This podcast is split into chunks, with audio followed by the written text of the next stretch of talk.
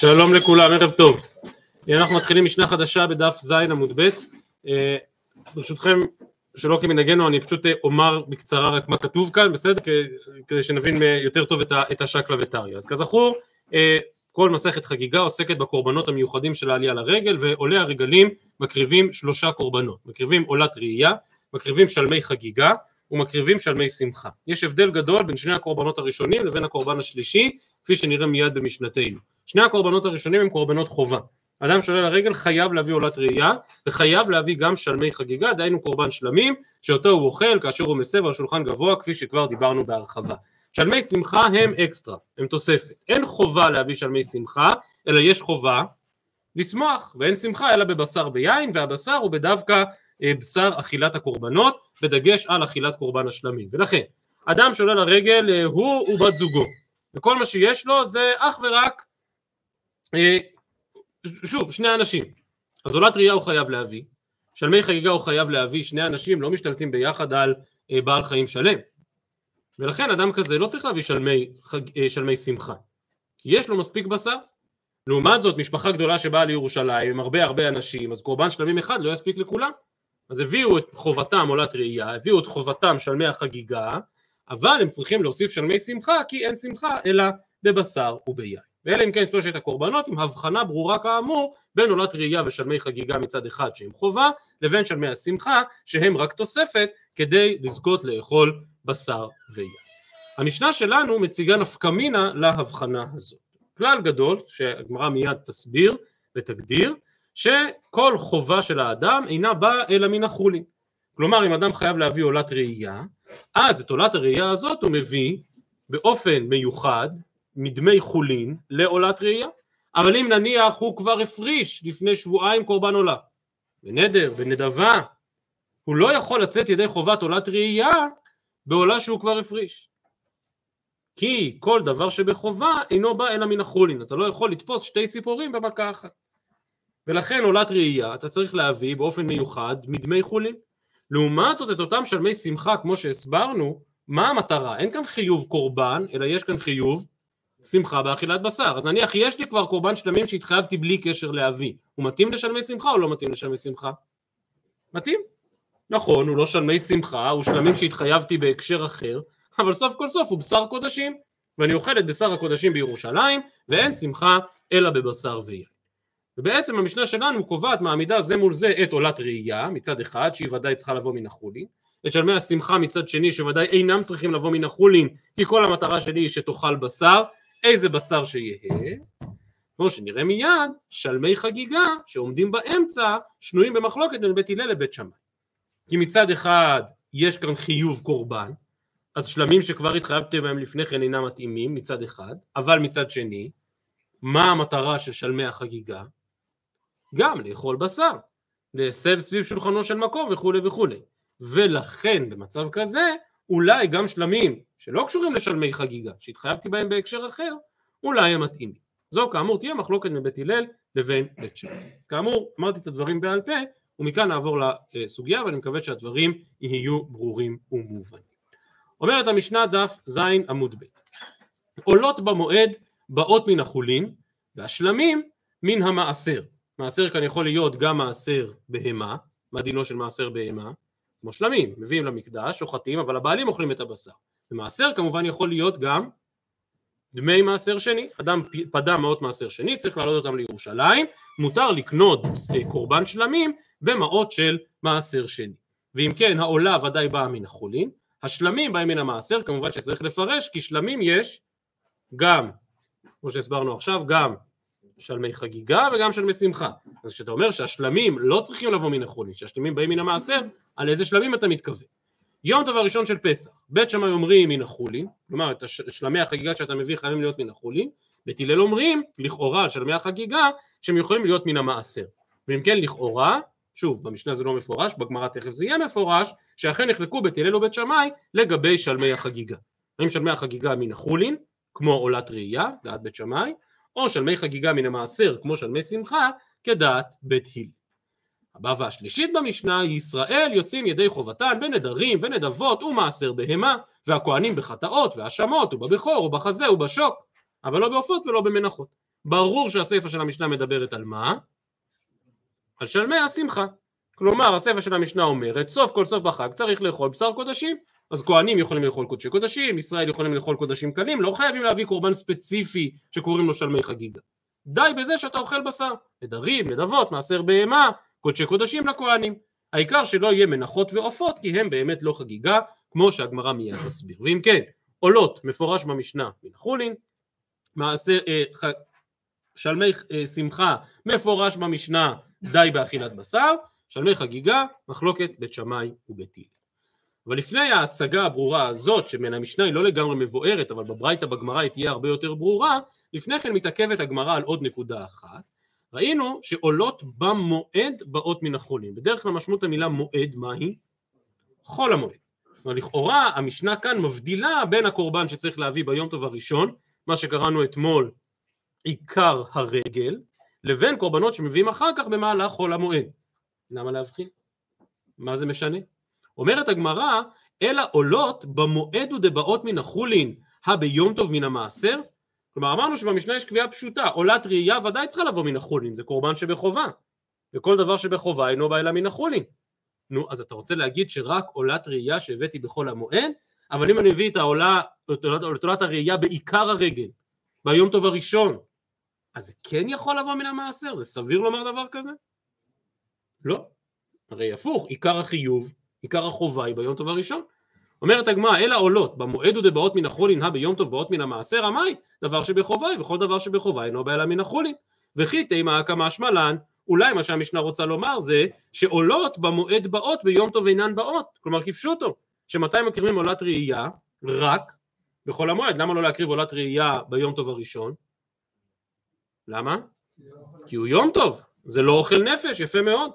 אז איזה קורבנות אפשר להקריב ביום טוב הראשון? קורבנות המוספים, שזה דבר יום ביומו, זה קרב גם בשבת. אבל עולת ראייה, שאיננה אוכל נפש כי אף אחד לא אוכל ממנה, אולי באמת אסור להקריב אותה ביום טוב. אומרת הגמרא, אם זה מה שהמשנה רוצה לומר, אז כמן כבית שמאי, זו אכן מחלוקת בית שמאי ובית הלל, שאותה כבר למדנו והזכרנו במסכת ביצה. דתנן, בית שמאי אומרים, מביאים שלמים ואין סומכים עליהם, כי לדעת בית שמאי, הקרבת השלמים מותרת, זה אוכל נפש, אבל לא הסמיכה. סמיכה לא מעכבת ולכן אסור לסמוך על הקורבן כי זה שימוש בבעלי חיים, אבל לדעת בית שמאי לא עולות, אסור להקריב עולות ביום טוב. אין יותר לשחוט ביום טוב עולה כי היא לא אוכל נפש. ובית הלל לעומת זאת אומרים, מביאים שלמים ועולות וסומכים עליהם. כלומר בית הלל חולקים גם בנושא הסמיכה ואומרים שמותר לסמוך, וגם אומרים שאת עולת הראייה מותר להקריב ביום טוב. יש דיון בדעת בית הלל האם מותר להקריב נדרים ונדבות, אבל עולת ראייה ודאי שלדעת בית הלל אכן אפשר להקריב ביום טוב עצמו. בלשונו של הרמב"ם פרק א' מהלכות חגיגה, כמובן הרמב"ם פוסק כבית הלל, ולכן אומר הרמב"ם, ואף על פי שאין מקריבים ביום טוב נדרים ונדבות, מקריבים עולת ראייה ושלמי חגיגה ושמחה, שאין אלו נדרים ונדבות אלא חובות. לדעת בית הלל וכך הלכה, אכן אנחנו תופסים את עולת הראייה כחובה וממילא היא קרבה ביום טוב ראשון. ובכן, אם מה שמשנתנו רצתה לרמוז זה שאת העולות האלה שבאות מן החולין מביאים רק בכל המועד ולא ביום טוב הראשון, אז מה, המשנה פוסקת כבית שמאי נגד בית הלל? אומרת הגמרא, על כורחנו חסורי מחסרא והכי קטן. עולות נדרים ונדבות, לא עולת ראייה, אלא נדרים ונדבות. הם באמת במועד באות, ביום טוב אינן באות, כי זה גם לא אוכל נפש וגם לא חובה. ממילא זה לא דוחה את החג וזה בא רק בכל המועד. לעומת זאת עולת ראייה באה אפילו ביום טוב, וכשהיא באה אינה באה אלא מן החולין, וההלכות האלה קשורות.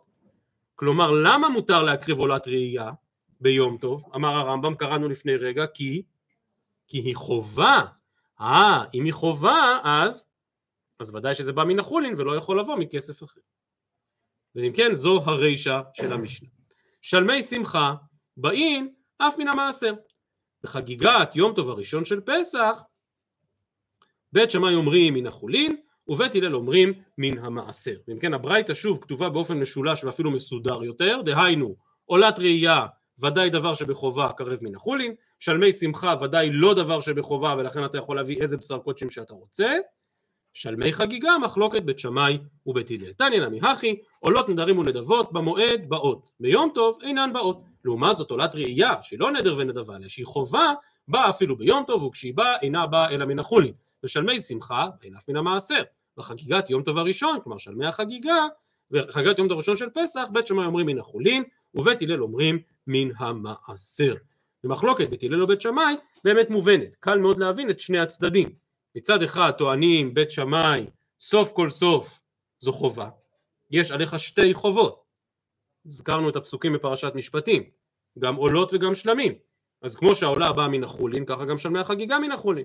אומרים בית הלל, נכון, באמת יש חובה, אבל התכלית שלה היא לאכול בשר קודשים. אז מה זה משנה איזה בשר קודשים? כך לכאורה. אם שמתם לב, הגמרא לא, גם המשנה, גם הברייתא, אינן מזכירות מחלוקת כללית לגבי שלמי חגיגה, אלא נתפסות למה? יום טוב הראשון של פסח. ועל זה שואלת הגמרא, רגע, אז אם באמת יש מחלוקת בית שמאי ובית הלל לגבי שלמי חגיגה, אז תגידו שלמי חגיגה, למה נתפסתם לפסח? שואלת הגמרא, ומה ישנה חגיגת יום טוב הראשון של פסח? למה חלקו דווקא על זה? אמר רב אשי, הקמשמלן באמת הלכה שונה לחלוטין, הקמשמלן חגיגת 15 אין, חגיגת 14 לא. עלמא כסבר, חגיגת 14 לאו דאורייתא. כלומר, למה חלקו בית הלל ובית שמאי במשנה ובברייתא דווקא לגבי יום טוב הראשון של פסח? כי מיוחד הוא חג הפסח שמקריבים חגיגה לא רק עולת טריה ושלמי חגיגה, שזה כמובן ברגל, רק החל מט"ו בניסן, אלא שיש חגיגה שנקראת חגיגת 14 שאותה מקריבים בי"ד, יחד עם קורבן הפסח. למה צריך להביא חגיגה יחד עם קורבן הפסח? יפה מאוד, כדי שהפסח יהיה נאכל על הסובה. היות שהפסח הוא קורבן אחד קטן בן שנה, והכזית פסח צריך לאכל על הסובה, מה שאנחנו אוכלים את האפיקומן, זכר לכזית פסח, ולכן אם באה חבורה גדולה, יש לה רק פסח אחד, אין מספיק בשר לכולם. ולכן חייבים להביא חגיגה יחד עם הפסח, אז לומדים את זה מן הפסוקים בפרשת ראה, שאומרים וזבחת פסח להשם אלוהיך, צאן ובקר. ברור שאי אפשר להקריב בקר לפסח, אלא רק צאן, על כן פרשו חז"ל, צאן לפסח ובקר לקורבן חגיגה. האם החגיגה הזאת של י"ד חייבת לבוא מן החולין, או שפה כשאני מביא חגיגת י"ד אני יכול להביא גם מעשר? אומרת הגמרא, ברור שפה אתה יכול להביא גם מעשר, כי חגיגת 14 לאו דאורייתא, אין חיוב קורבן חגיגה בי"ד, אין דבר כזה. מה צריך להביא בי"ד? בשר נוסף, פסח כמובן, ובשר נוסף, כדי שהפסח יאכל על הסוב. ממילא כאן לא שייך כל הדיון. כאן ודאי שגם בית שמאי מודים לבית הלל שחגיגה כזאת דומה למה?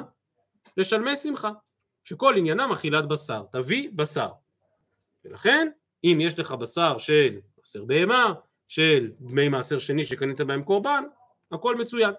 העיקר שהפסח בסופו של דבר יהיה נאכל על הסובה, ולכן הזכרנו דווקא מחלוקת על יום טוב הראשון של פסח, כדי להבדיל בין חגיגת ט"ו, שהיא אכן חיוב, וממילא לדעת בית שמאי היא באה רק מן החולין, לבין חגיגת 14, שהיא בוודאי לא חיוב, היא רשות.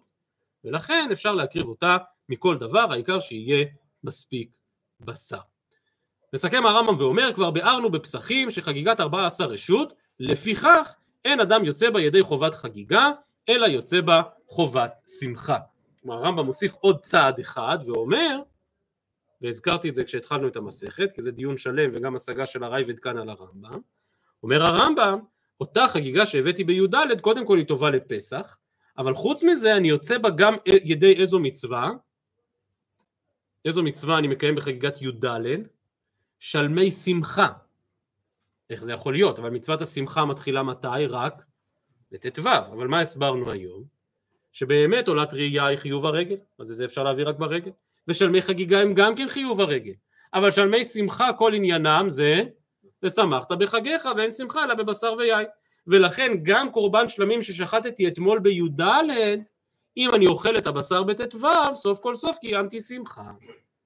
וממילא זה התוספת שהרמב"ם כאן מוסיף, שאין אדם יוצא בה ידי חובת חגיגה, אבל יוצא בה ידי חובת שמחה, וכאמור הרייבד משיג, הזכרנו את המנחת חינוך שמתלבט בנקודה הזאת, אולי גם בשלמי חגיגה אפשר לומר את זה, שאם הבאתי את החגיגה בי"ד ואכלתי את הבשר בט"ו יוצאים. הרמב"ם כאמור באופן מאוד בולט מבחין בין שלמי חגיגה, שאותם חייבים להקריב דווקא בט"ו, לבין שלמי שמחה, שגם אם הקרבתי בי"ד אבל יש לי בשר בט"ו, זה מספיק. יפה, זה עיקר הסוגיה. אבל מה שיצא לנו מכל החשבון עד עכשיו, שאכן בעניין שלמי חגיגה יש מחלוקת בית שמאי ובית הלל, שלדעת בית שמאי שלמי חגיגה הם חיוב גמור, ולכן הם באים מן החולין, ולדעת בית הלל אין חיוב גמור לשלמי חגיגה, כל החיוב הוא לאכול בשר ולשמוח כמו שלמי שמחה.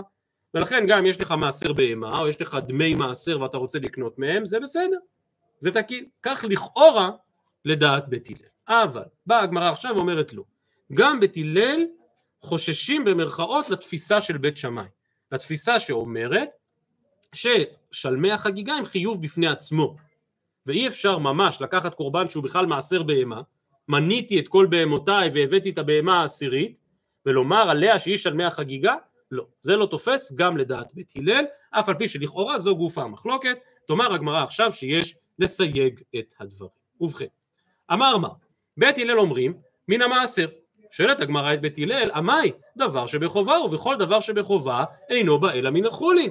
סוף כל סוף בית שמאי צודקים, שלמי חגיגה הם חובה, הסברנו מקודם, שלמי שמחה אינם חובה, מי שיש לו מספיק בשר לא צריך להביא שלמי שמחה, אבל גם מי שיש לו המון בשר חייב בשלמי חגיגה או לא?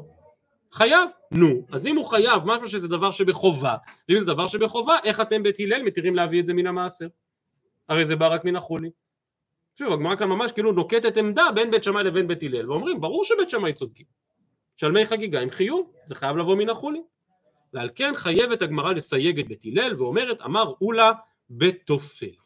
גם בית הלל מודים שאי אפשר לקחת בהמת למשל מעשר בהמה as is, ולהגיד הנה, זה עכשיו הקורבן, זה עכשיו שלמי החגיגה שלי, לא, כי צריך סוף כל סוף להביא מן החולין.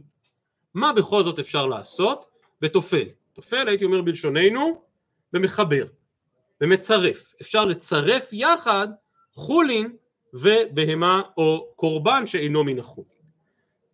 ראיתם שמעדתי בלשוני, בהמה או קורבן, וזו בדיוק המחלוקת בגמרא. כלומר, איך מצרפים? את מה מצרפים אימה? חזקיה אמר, תופלין בהמה לבהמה, ואין תופלים מעות למעות.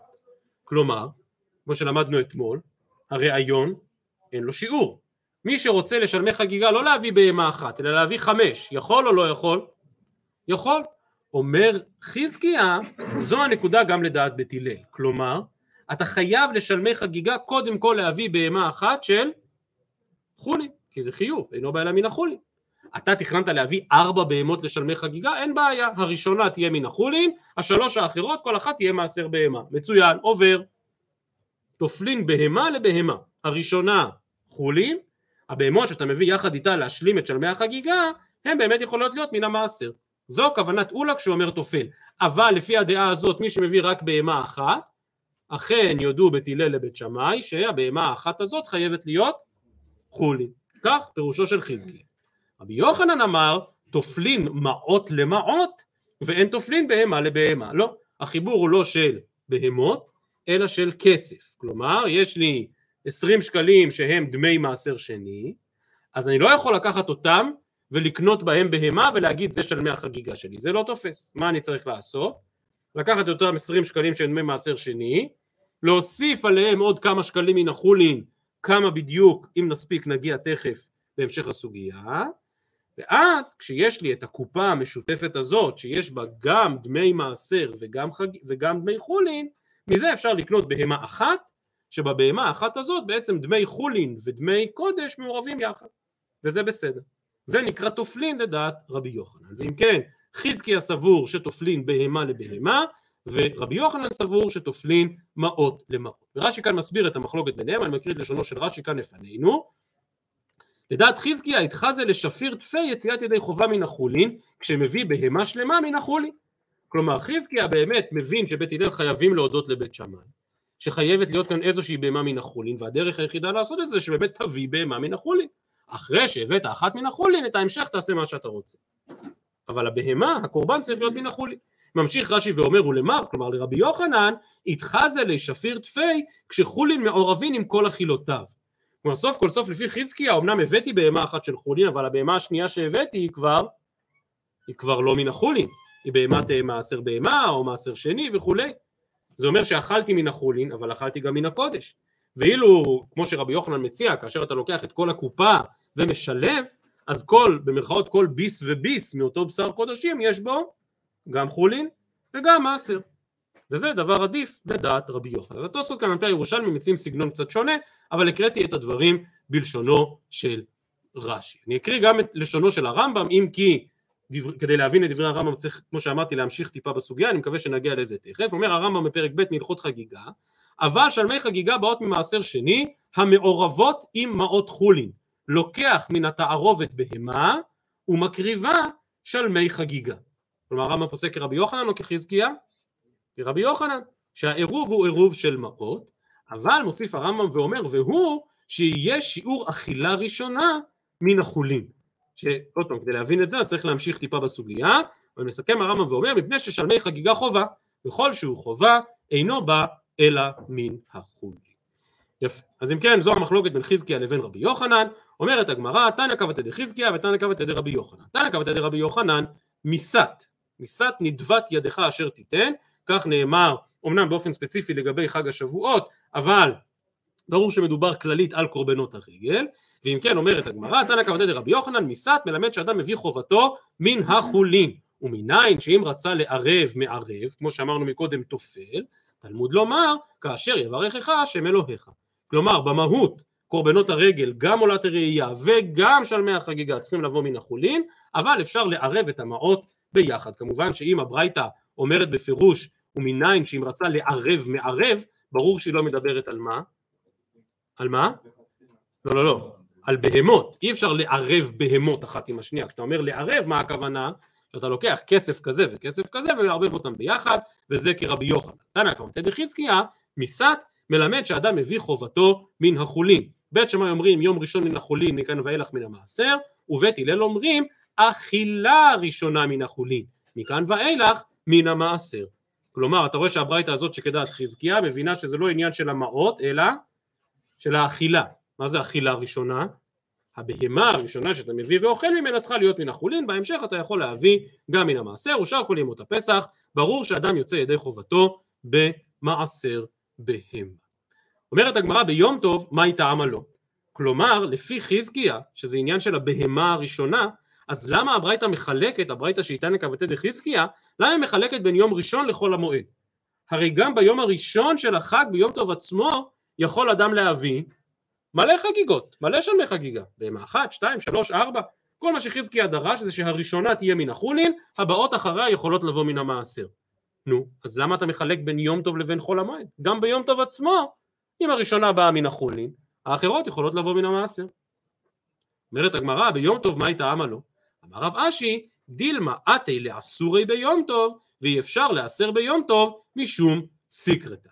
כלומר, באמת, צודק, לא צודק, אלא באמת עמדת חזקיה היא, שהבהמה הראשונה צריכה להיות מן החולין, הבאות יכולות להיות ממעשר, אבל לא מעשר בהמה.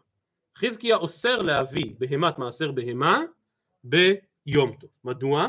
משום שאם תאמר שמותר להביא מעשר בהמה, אז יש חשש שאדם יבוא לעשר את הבהמות ביום טוב עצמו, וזה אסור. למה אסור לעשר בהמות ביום טוב? משום סיקרתא, כי איך מעשרים מעשר בהמה? כונס צאן לדיר, מוציא אחת אחת, ואת העשירית הוא צובע בצבע אדום, לומר שזו מעשר בהמה. ולכן, לדעת חזקיה באמת הראשונה מן החולין, הבאות אחרי יכולות לבוא מן המעשר. אז על איזה מעשר מדובר? על מעות מעשר שני, כמו שאמרנו מקודם. בהמה שקניתם ממעות מעשר שני, אותה אתה יכול להביא גם ביום טוב עצמו. אם אתה רוצה להביא מעשר בהמה, את זה אפשר רק בחול המועד. התוספות כאן מאוד מתלבטים בהבנת פשט הגמרא, שכן נכון שאסור להפריש מעשר בהמה ביום טוב, אבל זה לא רק בגלל הצבע האדום. אסור להפריש מעשר בהמה ביום טוב גם כי כללית לא מפרישים תרומות ומעשרות בכלל.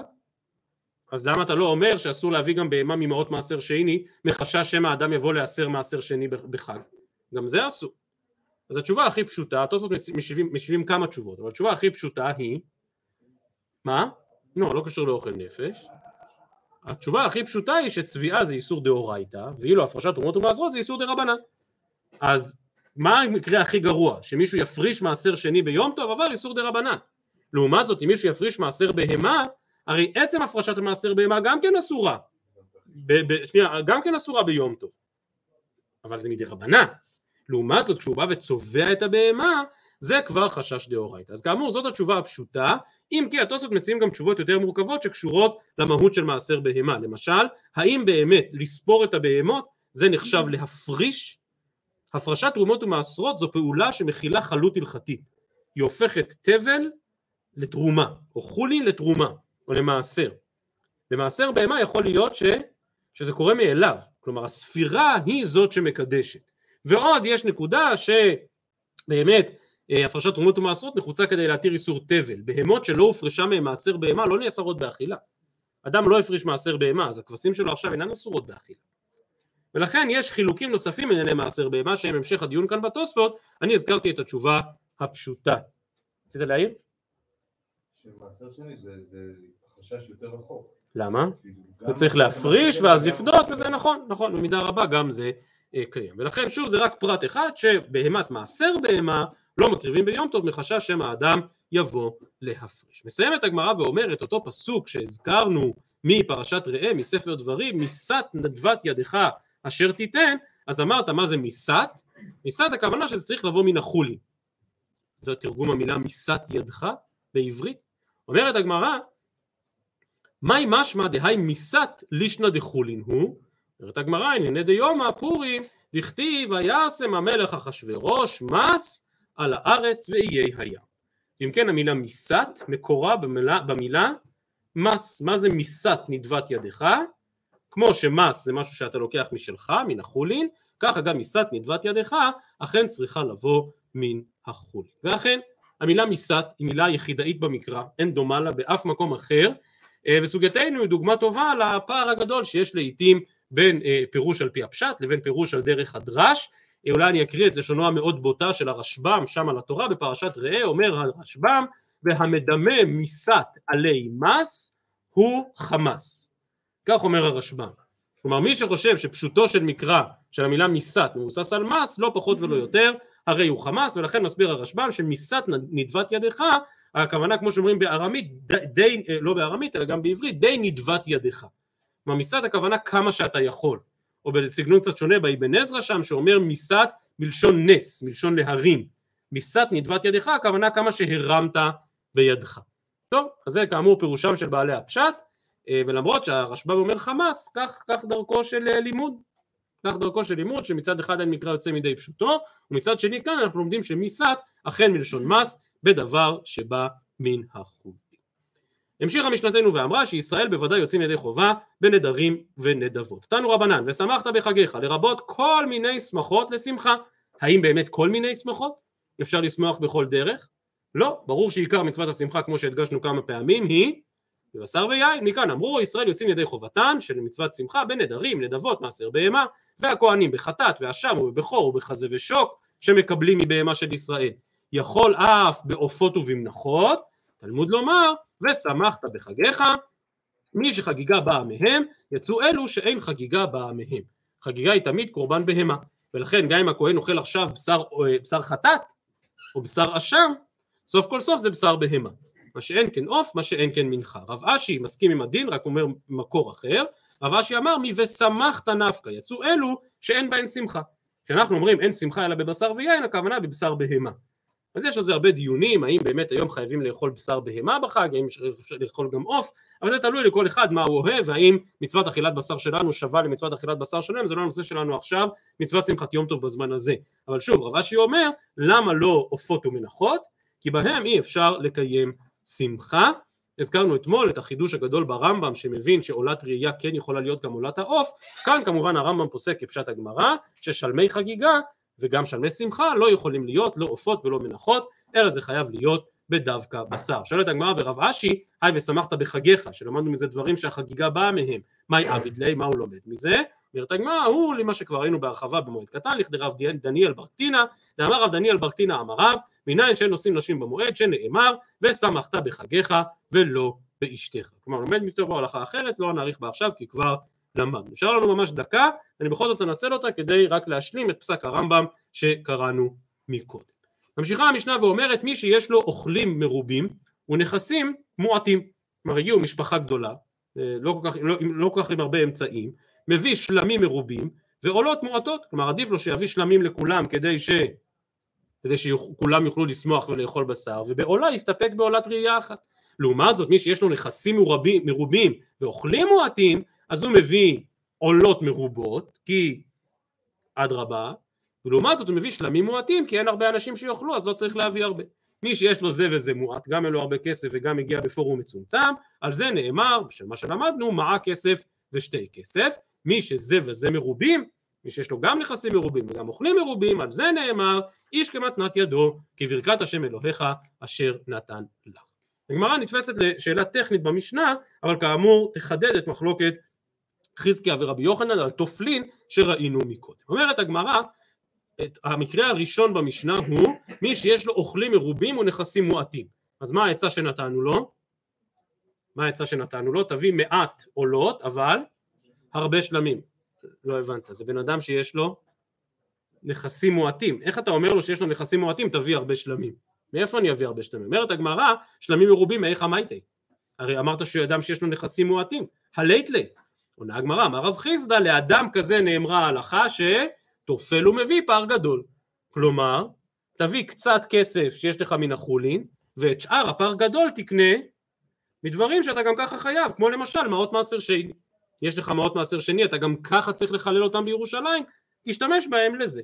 זו הייתה כוונת המשנה, ואם כן רב חיסדא מבין תופל כדעת רבי יוחנן, שתופל, הכוונה תופל מעות למעות, תופל ומביא פער גדול, זו בעצם ההנחיה כאן של המשנה. אמר לרב ששת, הרי אמרו תופלין בהמה לבהמה, כלומר רב ששת אומר, לא, אין הלכה כרבי יוחנן, אלא כחזקיה, שתופלים זה בהמה לבהמה, לא לערבב הרבה כסף ביחד ולקנות פער גדול. והגמרא תוקפת דווקא את רב ששת. אומרת הגמרא, מייקה אמר לי, לא הבנתי מה רב ששת טוען כלפי רב חיסדא. אילי מה אחיקה אמר לי, הרי אמרו תופלין בהמה לבהמה, אבל לא מעות למעות, ולמה אלי אין תופלין מעות למעות. ועד עכשיו הבנו שלדעת רבי יוחנן אפשר רק מעות למעות, ולדעת חזקיה אפשר רק בהמה לבהמה.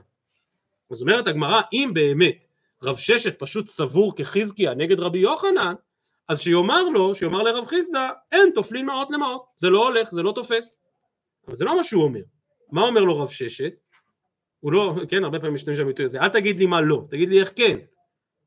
אז באמת רב ששת אומר, הרי אמרו תופלין בהמה לבהמה, כן, צריך לחבר בהמה עם בהמה. אבל שוב, זו לשון לא ברורה. אתה רוצה להשיג על רב חיסדא? להגיד לו שאין הלכה כרבי יוחנן? אז תגיד לו, אין תופלין מעות למעות. אלא, אולי, רב ששת מציע עמדה שאומרת, גם וגם, אלא אולי הכי אמר לי, הרי אמרו, אף תופלין בהמה לבהמה. כלומר, טוען רב ששת כלפי רב חיסדא, למה אתה מייצר את צעדיו?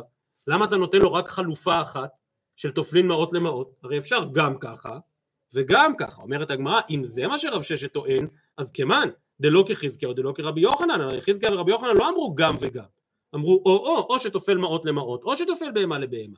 וכי תימא אמוראי ודפליגי, כלומר שרבי יוחנן וחזקיה באמת חלוקים, אבל מתנייתה, כלומר שתי הברייתות שציטטנו לא פליגי, והקטני בברייתה שתומכת בדעת חזקיה, אכילה ראשונה מן החולין, כלומר שהברייתה הזאת אומרת דווקא בהמה לבהמה, ולא מעות למעות.